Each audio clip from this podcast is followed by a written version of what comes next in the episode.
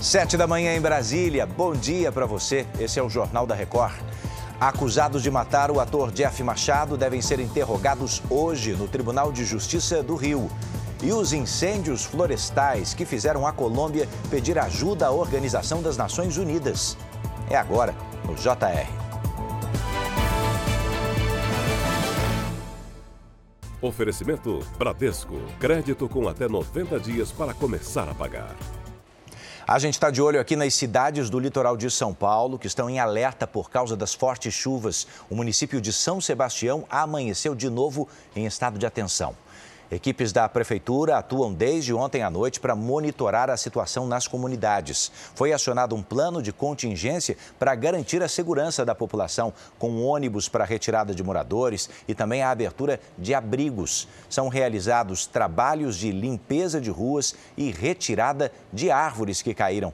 A Baixada Santista, como um todo, segue em alerta para deslizamentos e alagamentos. A previsão para esta sexta-feira é de mais chuva.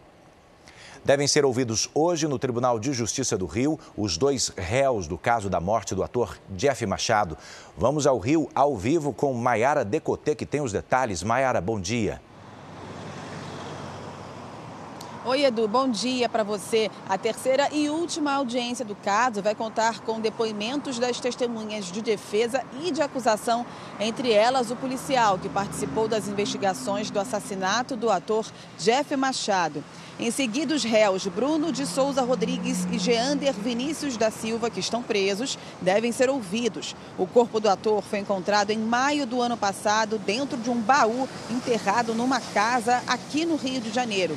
Após as audiências, a Justiça vai decidir se o caso vai a júri popular, Edu. E a gente acompanha. Obrigado, Mayara, pelos detalhes. Você tem acompanhado aqui com o nosso jornalismo o estado de caos que vive a segurança pública do Equador, pois agora as autoridades desse país destruíram 22 toneladas de cocaína apreendidas na maior operação antidrogas da história do país.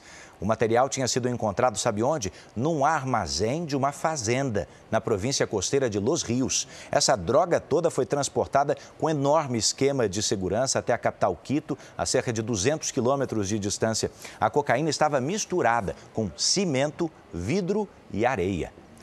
A Colômbia pediu ajuda à Organização das Nações Unidas para acabar com mais de 30 focos de incêndios florestais três deles na capital Bogotá.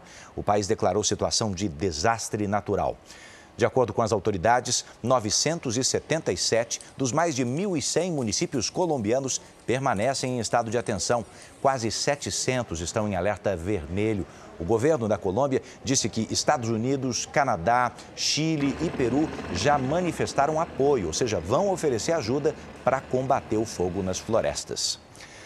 De volta às notícias da sua região, você pode acompanhar as notícias do JR também na sua plataforma de áudio. Daqui a pouco a gente tem um encontro ao vivo, às 8h40 da manhã, no Fala Brasil. Bora para a próxima.